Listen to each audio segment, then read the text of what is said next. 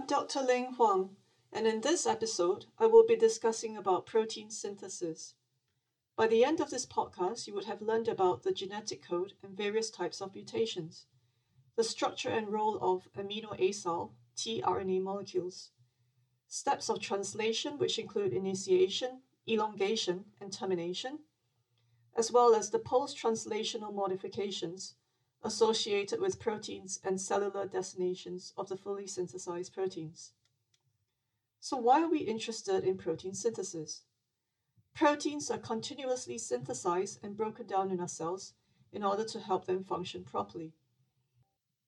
If there are any errors in making these proteins at the right amount or the right time, or if there are problems with folding the proteins, transporting them to the correct locations in the cell, this could lead to abnormalities and disease. So, how are proteins synthesized? This starts with our genetic code. And what is that? We know by now that DNA makes RNA, which then makes protein. And the genetic code is a set of instructions that define how the RNA code is converted to amino acid sequences.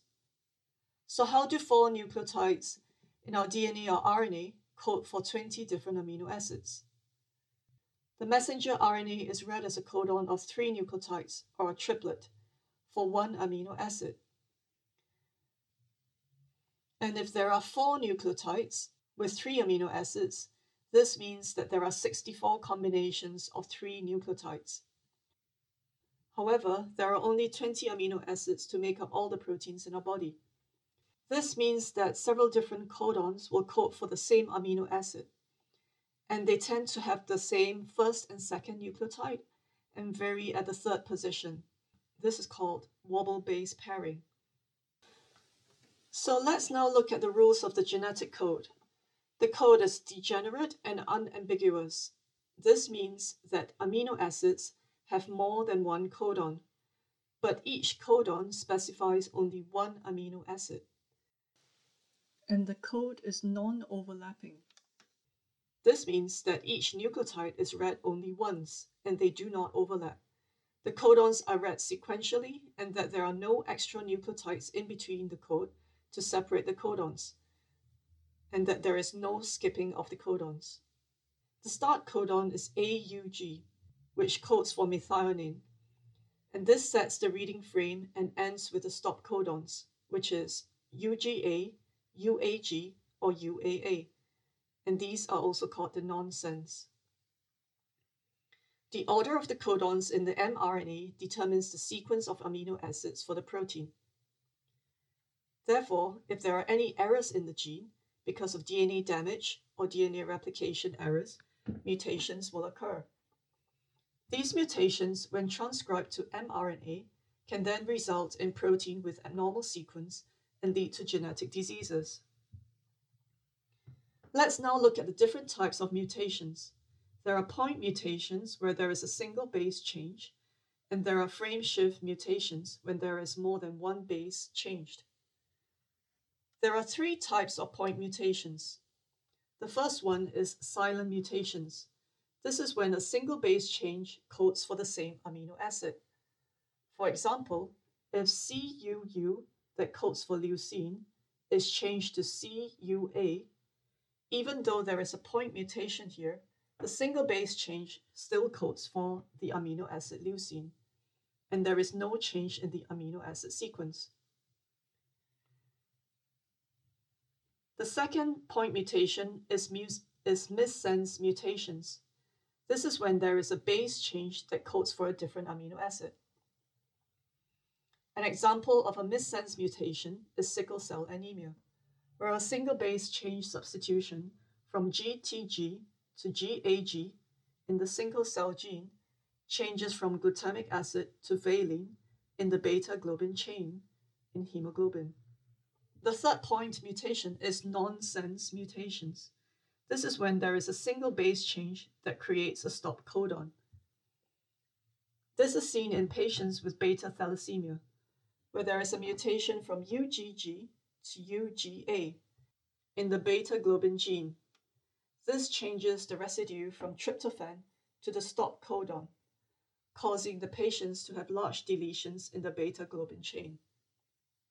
When there are one or more bases added to DNA, this is called an insertion mutation.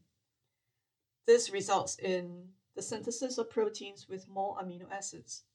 And when there is one or more base removed from DNA, this is called a deletion mutation. And this results in proteins with fewer amino acids.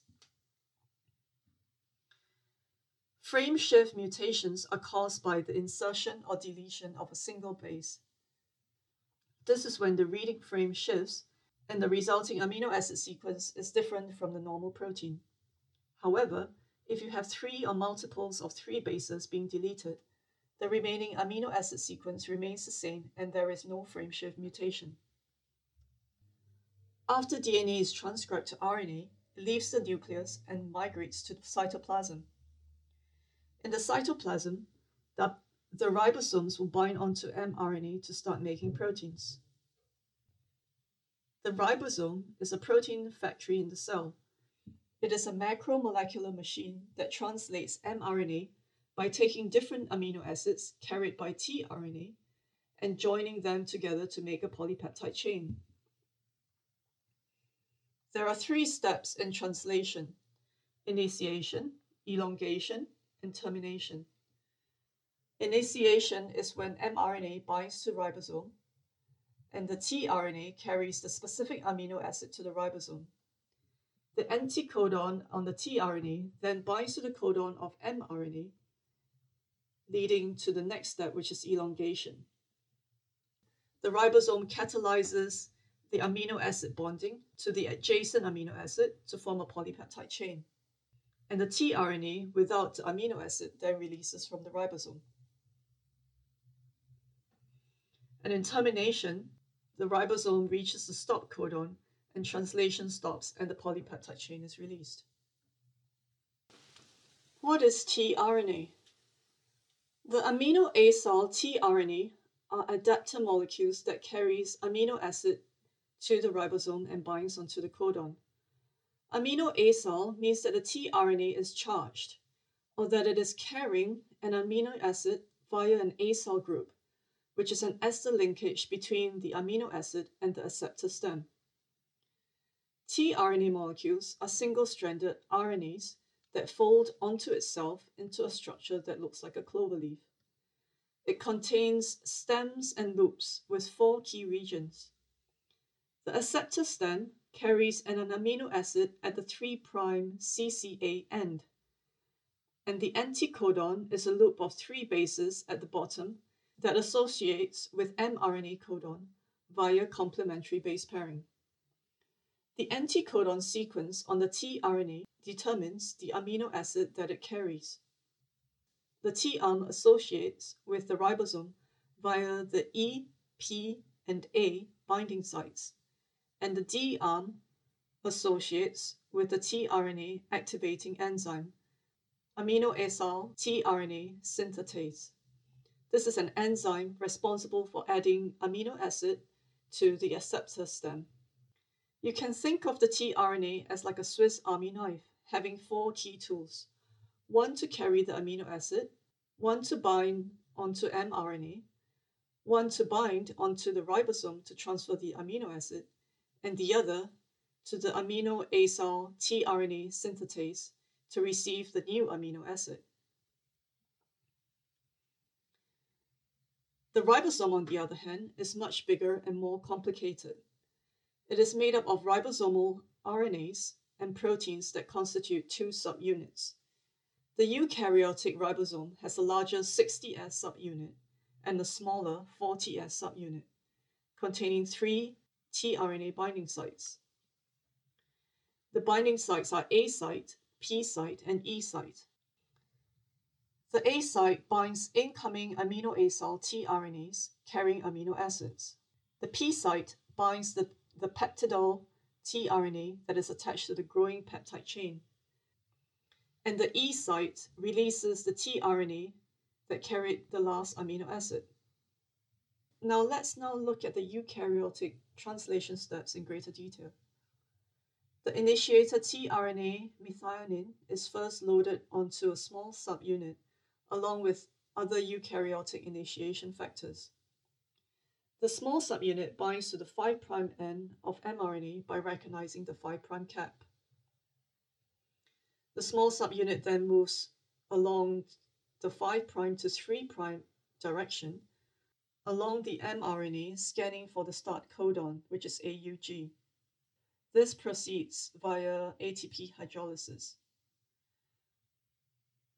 Once it reaches the start codon, the eukaryotic initiation factors dissociate and translation begins. The large subunit then assembles with a small subunit to complete the whole ribosome.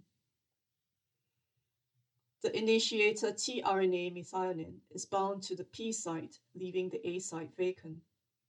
And protein synthesis is ready to start to, with the next amino acyl tRNA binding.